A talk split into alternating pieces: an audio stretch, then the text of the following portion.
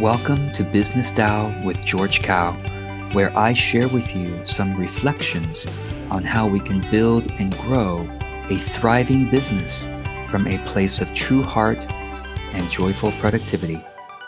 Enjoy this episode. Really excited to be here with Corbett Barr. Uh, I've been a fan of his work for years. Um, I was actually a member in the Fizzle community a couple years ago, and uh, been listening to the podcast and and just recently kind of reconnected with this content. Corbett, it's really great to have you here. George, thank you so much. I'm uh, honored to be on. Yeah, so I have I have some great questions for you that I think a lot of my audience will benefit from. I have people who are aspiring creators in my audience, and also some who are experienced and want to do even better. Um, but the first question, since you uh, you know the way I think about you, you're kind of like you're kind of like me, but you're 100 times more successful. so now I'm going to pick your I doubt brain that. pick your brain, and I think my audience will benefit from this. So the first question really is, I, I think uh, I think my audience identifies. I don't know if they identify with the term creator. Sometimes I use that. Sometimes sometimes I don't. But since your audience does, and you use that term a lot, I want I want you to define creator as the way you think about it now. What is a what is a creator? Well, a creator is someone who makes things, right? Um, but today, I think we often spend time talking about, I think, what people are calling the creator economy. And that's this new world that we live in where an individual can make things and sell them to other people on a scale that's big enough to earn a living from. I guess you could say that that's existed for as long as you know humans have uh, had commerce in general. But now we have so many platforms that allow us to do that online. People are selling audio video text courses all kinds of digital experiences. And they're doing that on platforms like twitch uh, youtube on your own blog your own podcast. All of those people are independent creators i would say yeah, this is great. This is very helpful. And so imagine you had a few minutes with somebody who is an aspiring creator, somebody who uh, you know listens to, to to this audio or watches the video and says, "I would love to also uh, be independent from my job, uh, to be able to make a living, uh, sharing what I love, creating what I love." So they're an aspiring creator. They may they may have gotten started a little bit, or they may have are, are maybe they're thinking about it. You have a few minutes with them. What must they absolutely know, or what would you want to share with them?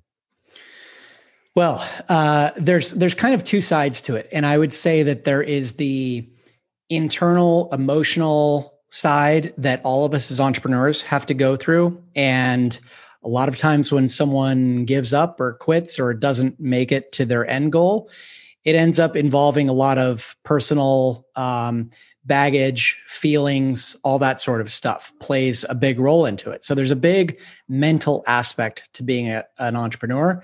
And I think most of us are unprepared for that. And we don't realize just how intense the emotional roller coaster is that we will go on uh, within this journey at being an entrepreneur. So I would counsel people to be aware of that, to watch out for that, and to try to um, observe themselves and how they react to things because those who succeed are the ones who recognize that being an entrepreneur is full of uncertainty.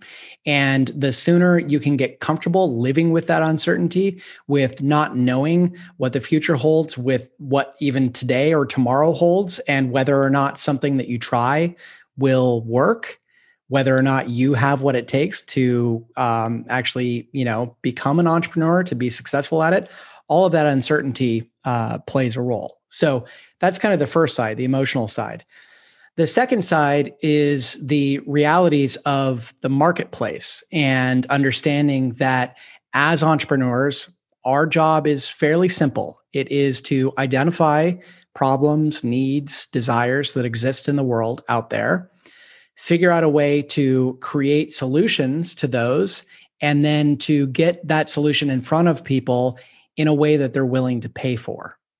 And I love that entrepreneurship or, or business in general can be distilled to such a, a simple, small thought or phrase.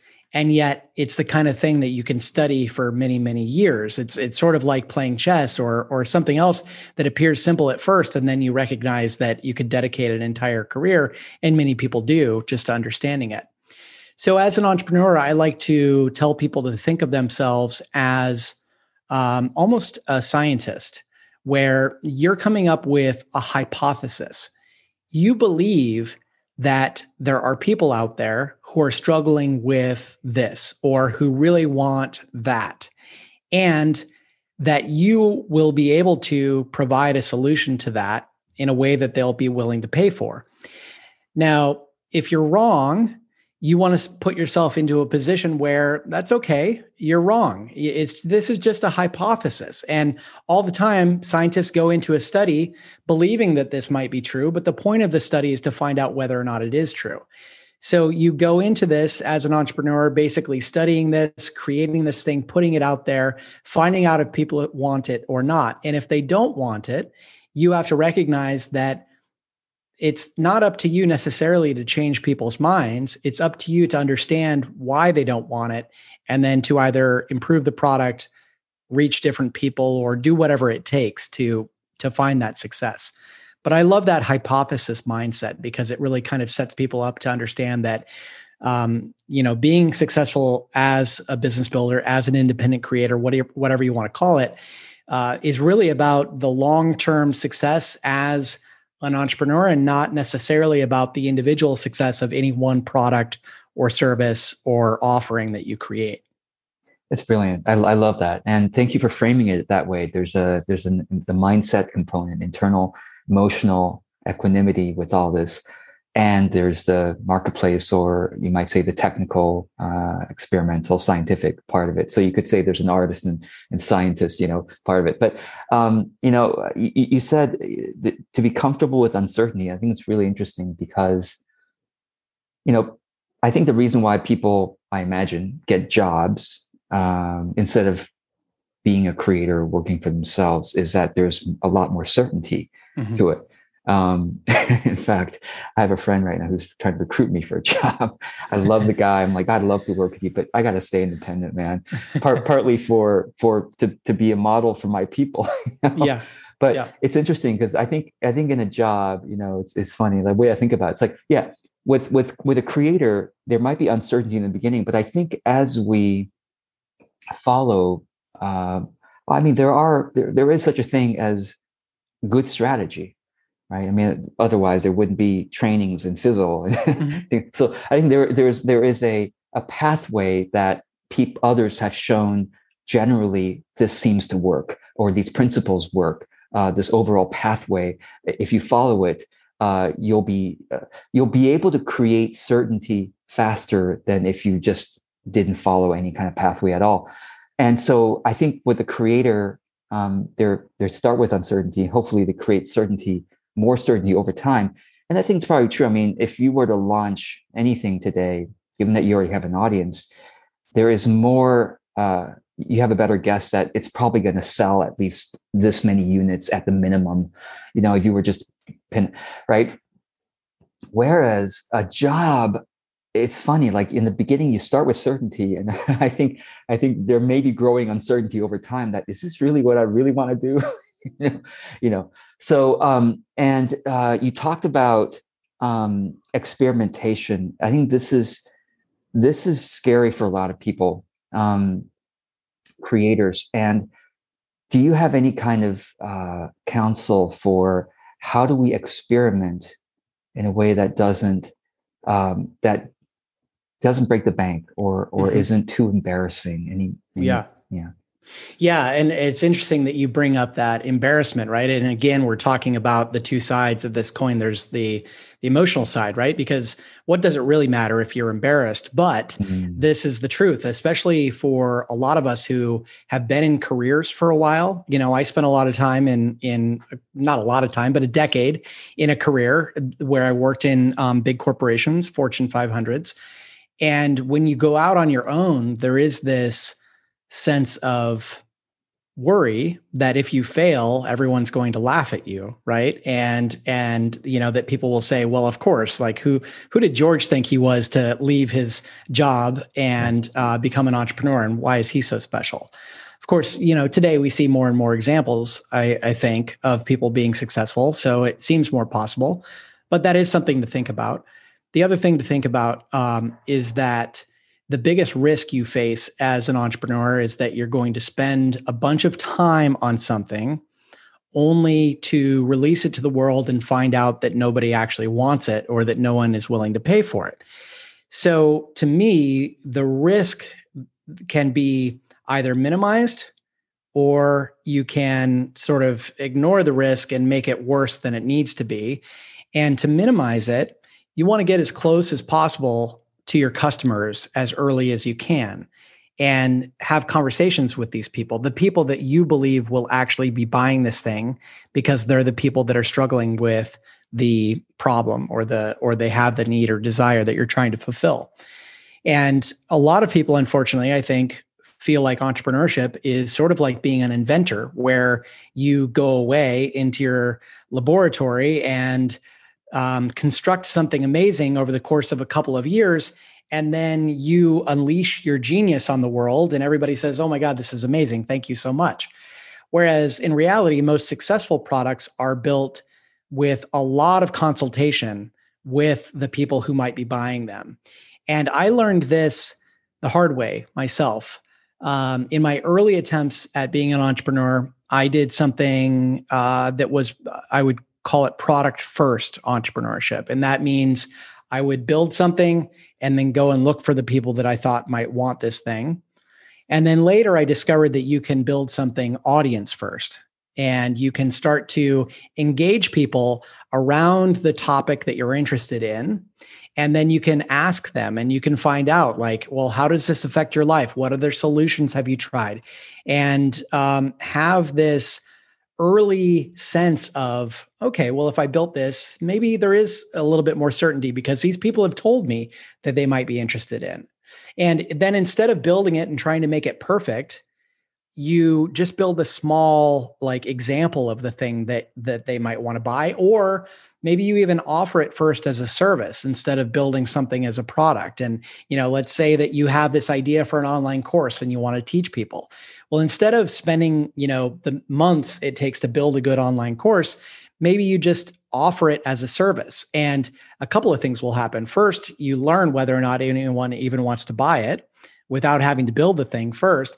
And then you can deliver it in a way where you're getting a lot of feedback, right, from people as you're delivering the service because you're actually one on one or maybe with a small group of people. And then you learn how your proposed solution is actually being used, how useful it is, and so on, so that when you go on to build the product, you've reduced the risk that someone will actually buy it and you've increased the chances that it's going to be useful to them. Yeah, that's that's brilliant. I, I love that distinction between the product first mode, uh, or we might even say sometimes I say it's it's like the the passion first mode versus the compassion first mode, right? It's like now here's the thing people might say, but but I know what they need. you know, I know that if they only understood how great this product is, it would really solve their problem or meet their desires. Why don't they understand? Uh, George, isn't it your job as a marketer to make them want this thing? Isn't it job of a copywriter or a branding expert uh, or a, an advertising expert to make to find me an audience uh, and make them want it? And what would you yes. say to that? Yes. Um, to some degree, you're right, but you have to meet customers where they are. Mm. They have to already have the problem or the need or the desire.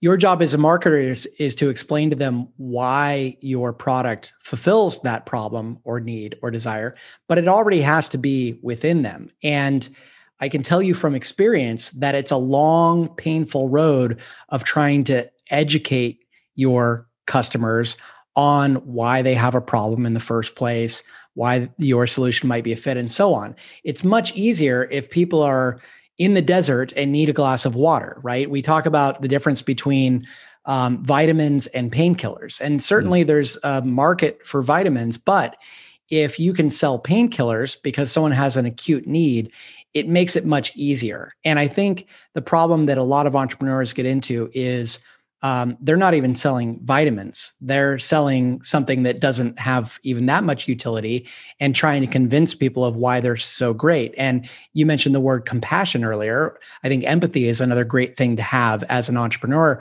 to try to put yourself in that person's shoes and not see your product as your baby, something that you poured your heart and soul into, but just try to understand it from their point of view. And if you were them, would you want to buy this thing? And a lot of times the answer is no. If you didn't have a direct connection to this thing, you wouldn't care because it doesn't rise to the level of um, something that filters through all the noise that we are surrounded by every day. We have a million things competing for our attention, for our pocketbook, and so on. So, again, y- you want to meet customers where they are, find that need, find that desire that they have. And then your job as a marketer is to be able to, first of all, find that audience of people who have that problem. And then, second of all, present your products in a way that makes them want to buy it to solve that problem. Yeah, yeah, this is very good. Now, um, one of the products these days for creators that is so profitable, um, and in some ways, it's it, it can be quite easy to create is online courses. Mm-hmm. Uh, and a lot of the people who are listening or watching uh, to uh, this right now want to create online courses or have heard of it and, and they, they, can imagine themselves doing it. Um, but I've also, but but there's a, there's a common uh, issue or question that they have, which is how does this differ from just content that I create on YouTube or mm. on a podcast or in a blog post? I mean, uh, blog posts as, as, an example, you know, people start learning about SEO and they, oh, it's supposed to be what I'm supposed to essentially write Wikipedia entries, you know, like I'm supposed to give away the farm. Same thing with videos. Oh, YouTube should not be making half hour long tutorials that go in depth into every single thing. Well, then there's of course the kind of the Patreon model where it's like, well, I, I'm I'm such a generous person. Can you just give me a few bucks a month? That'd be great if enough people did that. Um, I've tried that myself, and I have found that um, selling online courses is is much more poss- viable for livelihood in, in a shorter mm-hmm. shorter time frame. But what is your thought on this? Because I mean, you of course have a very successful membership community, uh, which we'll we'll talk about shortly. It's called Fizzle, and it's awesome. Um, and there's a lot of online courses within Fizzle. So, how do you advise the creators in your community to differentiate between the free and the paid? Yeah, a lot of it comes down to um, packaging and the sum of the parts because there is this kind of race to offer everything for free, right? And I know that you can feel a little disheartened when you realize that something that you have as great idea might exist out there for free already. And in fact, a lot of these things do. If you go on YouTube, you can find tutorials on just about anything. I'll tell you that in in my work, I spend maybe half of my time working on things that are free and those things that I produce for free are out there with the intention of reaching a new audience, um, gaining trust with those people, letting them understand that I have expertise that might be useful to them. But then I spend the other half of my time working on building things that people pay for. And the reason that people pay for things, even though a lot of the information that I have to share is out there for free, is because they want me to guide them from start to finish through the process. They want someone to hold their hand. And they, in my case, want to um, experience that in concert with other people at the same time. So, in an online course, you often have multiple people going through it at the same time. The students are able to ask you questions directly. The information is all packaged up in a way that you can consume it from start to finish and i think you know you can you can ask yourself in your own life um, people that have this concern about you know well how do i know what to put out there for free you've probably bought a book where you saw someone give an interview and you thought, oh, that that person's really interesting. I'm gonna go buy their book. Or maybe there's someone that you follow on social media and, and you love everything that they put out, and then you end up buying something from them. Uh, I think it's a natural transition to either want to go deeper into the topic and actually make progress as opposed to passively consuming something and paying something mm, puts skin in the game for you. It, it returns additional benefits and features. Um, and then also sometimes it is in reward for the things that someone has given you for free and that you end up wanting to support that person. And, you know, um, I just did this recently. I just bought an online course a couple of days ago. It was $300 to someone that I have um, spent a lot of time following you know, on social media and so on. And I've gotten a lot just from the free things. And the course itself um, gave me more. I can't tell you if it was exactly $300 of value or not, but I don't really care because I really have gotten a lot from this person, well more than that amount of money, whether it was in the free channels or the paid channels. I'm not sure. Yeah, that's a really good point. And actually, that's uh, one of the main reasons I joined Fizzle uh, when I did years ago is because I was getting so much from listening to the podcast and kind of mm. reading the blog posts, et cetera. I, I feel like I only dip, dipped into 3% of what was able, available for free. And of course, inside Fizzle is interaction that you don't get. It, it the, uh, the way I think about it is like with an online course that you pay for, the creator has more accountability to interact with you in a, mm-hmm. in a helpful way than just replying to a YouTube comment, which th- there's no expectation that if they're busy, you know, they might never, and that's normal, you know, for a, for a creator that has a lot, that's a big audience. Yep. So I want to just, I want to make sure people who are uh, who are here know about Fizzle and know about why it's different than um, you know just going on YouTube or whatever. Mm-hmm. Um, so Fizzle has been around was it nine years? Yeah, I believe um, we're coming up on nine years at the end of this year. Astounding. And um, how how many? I mean, one of the one of the, the, the great things about Fizzle is that there's a community of people that you can tap into, peers, uh, resources, um, support, mutual support. How many people are in Fizzle that you can tap into? How many members are? Yeah, there are hundreds of members in Fizzle. I don't know the exact count at the moment. Um, okay. We have ebbed and flowed. Uh, sure, we've sure. had we've had yeah. uh, over I think at the peak, maybe 1,500 members. Yeah. Um, and we've served over 26,000 people over the wow. years. Yeah, yeah, yeah. So a lot of experience in leading people on a uh, an effective strategy towards becoming a, a successful creator.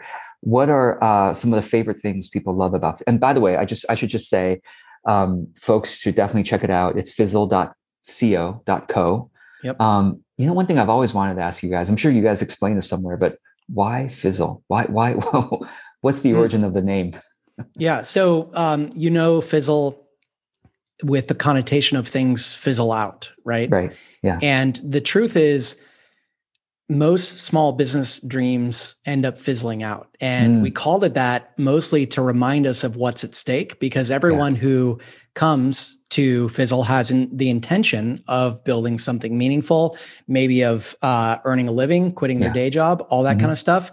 But the reality is that most people don't end up following through on it. And they don't know ex- there's no like big moment when they give up on that dream. It's more like just a slow quiet thing but that is the reality of what happens. Now with naming and this is you know we have a course on naming inside of fizzle. Yeah. Eventually any name that you give something takes on a life of its own a meaning of its own and yeah. now fizzle doesn't mean fizzling out into the members. It just means fizzle. That is what it is.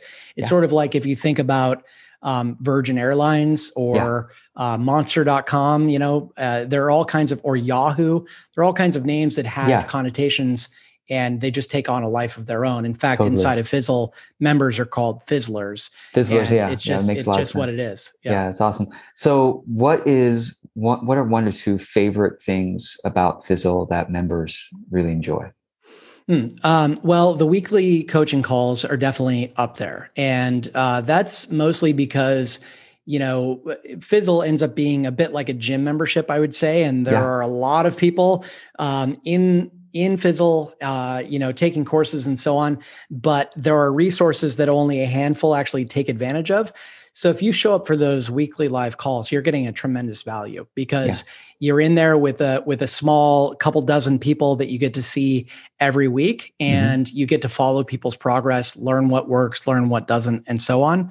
And um, it just is a really um, close knit and very supportive community, I would say.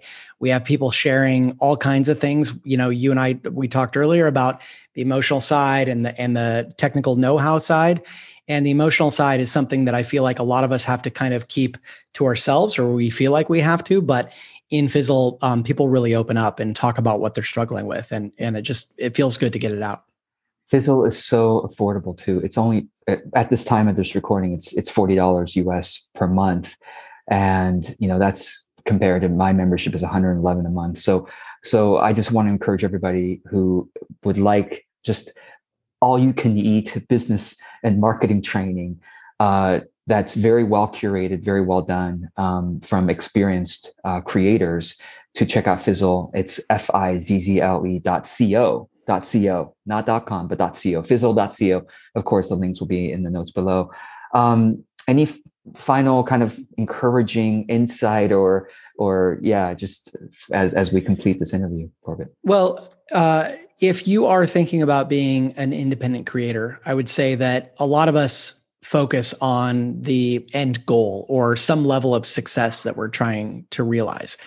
But as you look back, I've been an entrepreneur for 15 years now. I recognize that pursuing entrepreneurship was the greatest path towards self discovery mm-hmm. and mm. self realization that I could go on. Yeah. And I think most of us as entrepreneurs recognize that. You talked earlier about a friend who is trying to convince you to take a job and you're like no i need to remain independent. Well that's because you've learned a lot about yourself on that journey.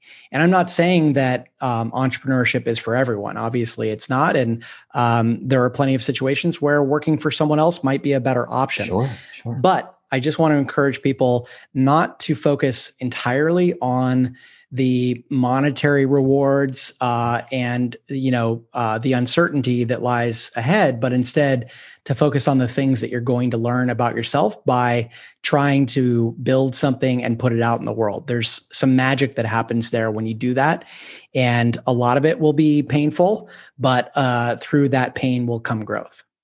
Brilliant. The more we focus on that, the more we can value the journey. And if we value the journey, we'll stay with it. And of course, comes the monetary rewards as well.